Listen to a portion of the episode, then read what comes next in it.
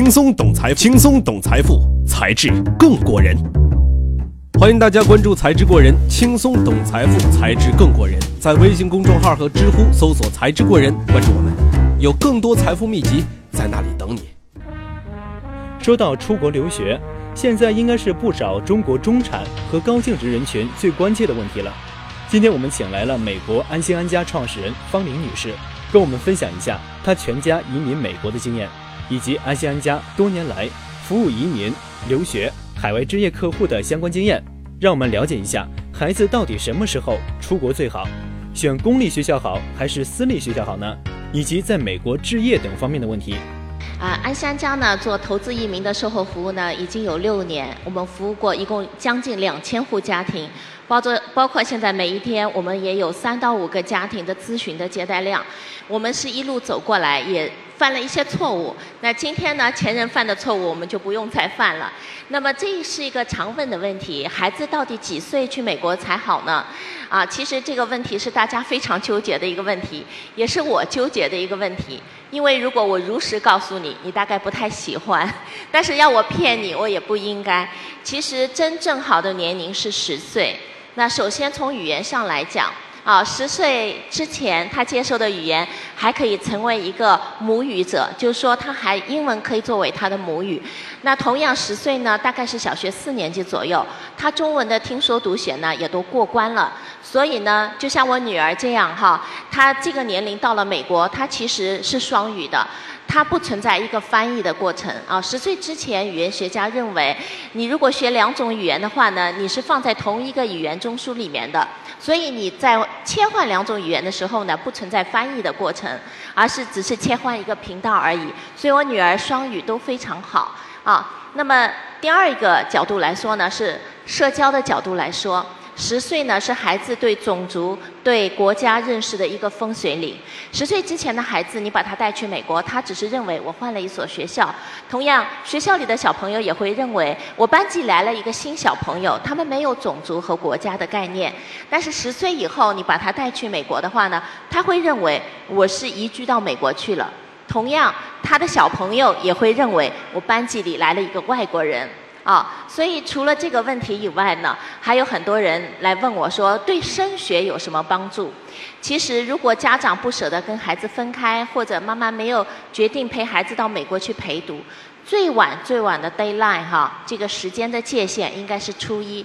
我就跟大家算一算这个时刻表哈，初一的时候去美国，把语言弄一弄，啊，把语言 warm up 一下。初二的时候听那个说拉弹唱，该得奖得奖，该钢琴十级的就十级。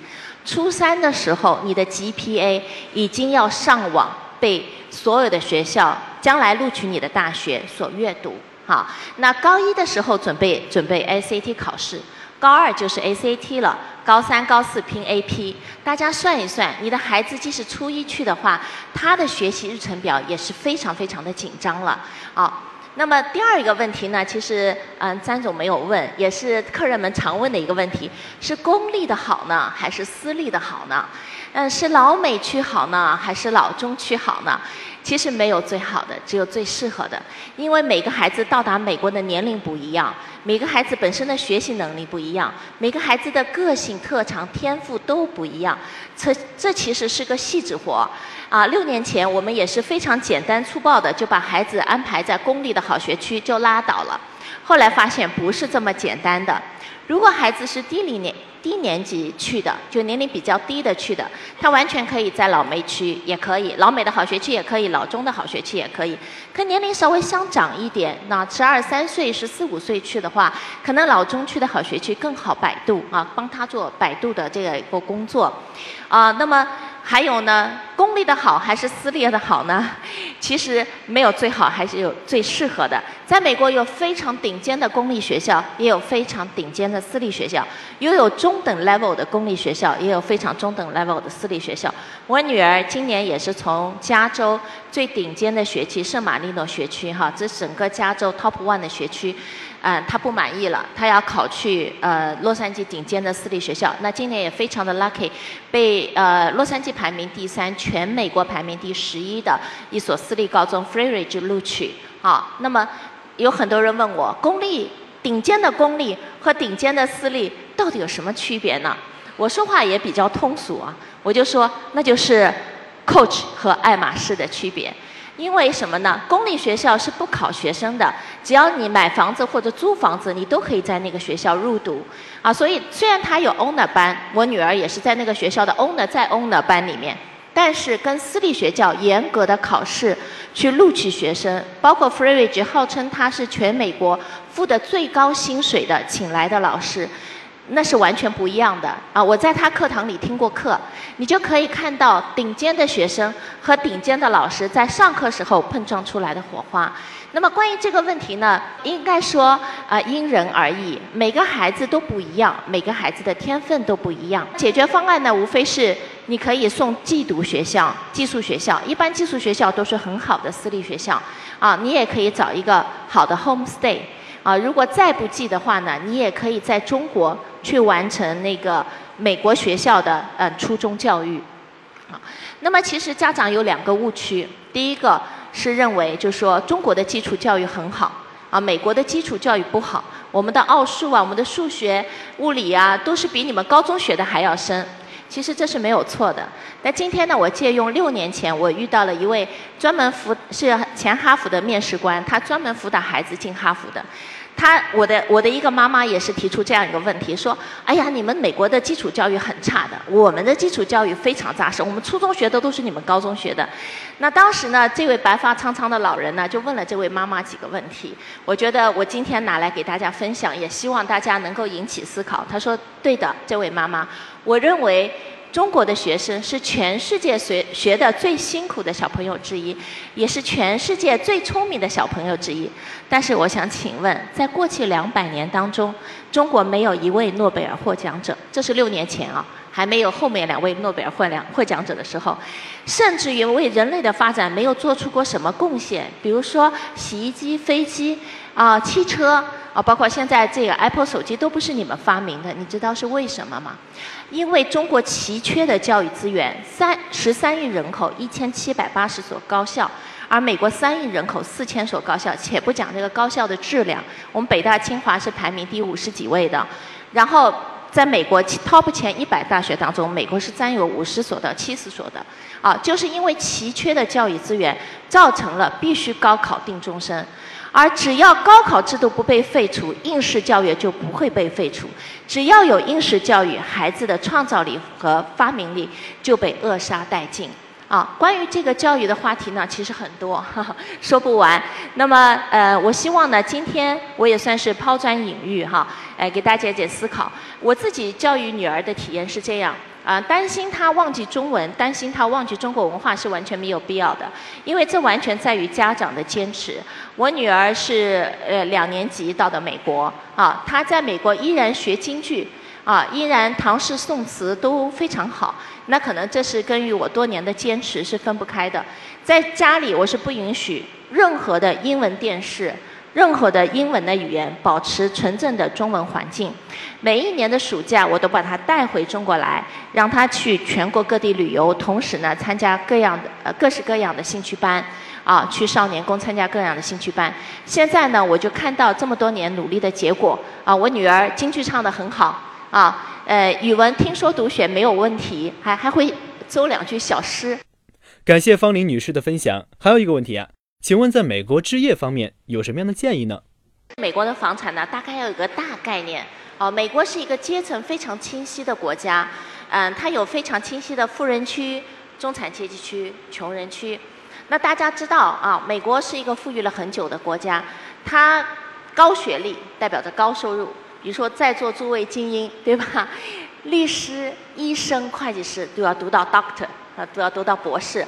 高学历代表着高收入，那请问高收入又代表着什么呢？他们可以买大房子、贵房子，对吧？那么贵房子又代表着什么呢？高的地产税。那么高的地产税又代表着什么呢？政府可以拿这笔税收，请最棒的老师，花大价钱请好的老师在他的公立学校任教，啊，能够请更多的警察保一方平安。能够花更多的钱把绿化、把街道做得更漂亮，啊，所以呢，高收入就代表着富人区，代表着好学区，在代表着安全优美的生活环境。啊，很多客人问我说，在美国有没有性价比好的房子？其实比较难了，一分价钱一分货，一百万的邻居，两百万的邻居，五百万的邻居，不可能是一回事。啊，那么。如何评价一个一个区域呢？我觉得是这样：在二零零七年次贷危机爆发以后，美国这一轮房产呢达到一个高峰，然后迅速的就滑落到二零零九年的低谷。但真正的低谷产生在二零一二年。好，那么但是如果我把美国富人区好学区的这个曲线图拿出来，大家就会惊讶的发现，那个尖尖的山峰呢不见了。难道次贷危机的时候它没有跌过吗？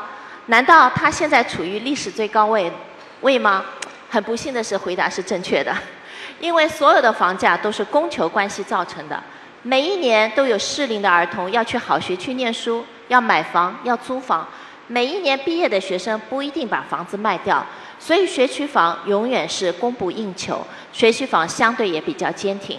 我举我个人在洛杉矶投资的一个小案例来跟大家分享。为什么一个区域的房价比较坚挺，有某些区域的房价跌得比较快呢？其实大家可以看到哈，大家一定要知道有两种房子启动了房价的暴跌，哪两种房呢？一个叫做银行屋，一个叫做溺水屋。我就花几分钟给大家解释一下什么叫银行屋。比如说我跟我老公两个都是好人，我们一人赚五千块一个月，一万块一个月，对吧？很好的 credit。我们 down payment 五万十万就可以买一栋价值一百万的房子，风平浪静的过了很多年，我们不停的在还着贷款，现在我只欠银行六十万，啊，但是这时候次贷危机爆发了，我老公就丢工作了，我还不起每个月的那个贷款了，银行是很冷酷的，三个月以后就把我的房子怎么样没收了，啊，没收以后他挂牌出来卖，他要不要房子啊？他不要房子，他要什么？他的六十万，所以银行屋挂牌出来外六十万起拍。那请问，当六十万的房子在卖的时候，旁边正儿八经的一百万还卖得出去吗？卖不出去。这个区地区出现银行屋的时候，一定是先消化银行屋，再卖正常销售的房子。那么什么地区银行屋最多呢？工薪阶层区。像我住的这些洛杉矶的富人区，我当时在零九年我在美国啊，我捧着一百万现金没有买到银行屋，是因为我把眼睛盯在富人区。富人区人家不靠工资收入，根本没有这个波动，也没有银行屋。好不容易在孔雀园我看到一个银行屋出来，啪一抢，跟正常的房价是一样的啊。那么还有一种叫溺水屋，什么叫溺水屋呢？我旁边住着一个邻居。也是正儿八经的好人，也是两公婆赚一万块一个月，也是一百万贷款买了一个房子。和我们不同的是，他刚刚贷款买这个房子，首付了五万，跟我们一样十万，还欠着九十万的贷款。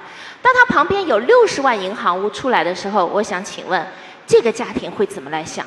他也好人不做了，你把我的首付拿去好了，我就坏我的 credit，五年以后我又重新做人了，对吗？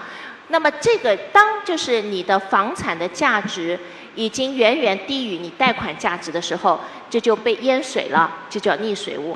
当出现银行屋和溺水屋的时候，这个地区的房价就会比较大的波动。啊，当年 high tech crash 的时候，我在 Fremont 就经历过这样的一个 腰斩哈。那么，所以我们当我们投资房产，如果是你保值为一个重要的考虑因素的话，还是投富人区、投好区。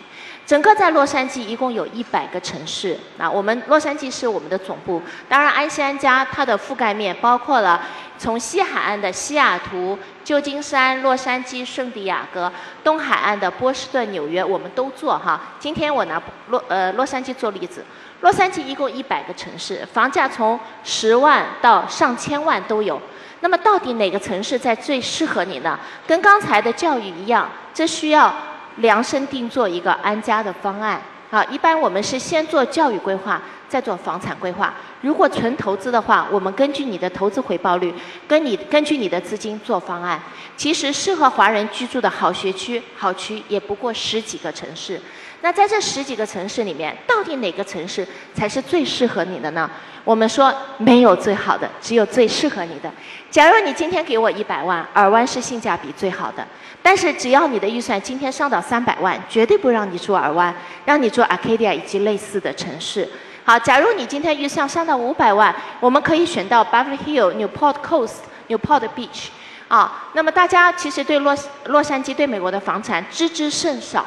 我觉得在去之前可以多做一些研究，哈，多做一些了解，然后再决定。那么安心安家在这这么长时间的服务当中呢，呃，也买过很多房子。二零一四年，洛杉矶最高的房价两千八百万美金，在 Newport Coast，也就是安心安家成交的。那么到底是西雅图好呢，还是洛杉矶好呢，还是波士顿好呢？我说各有千秋。我还是说一句非常粗糙的话啊。一定要移民到美国去了，挑最好的城市去。纽约就好像是北京，洛杉矶就好像是上海，美国的第一大城市、第二大城市。非常感谢今天嘉宾的专业分享，我们下期节目再见。千万里我追寻着你，可是你却并不在意。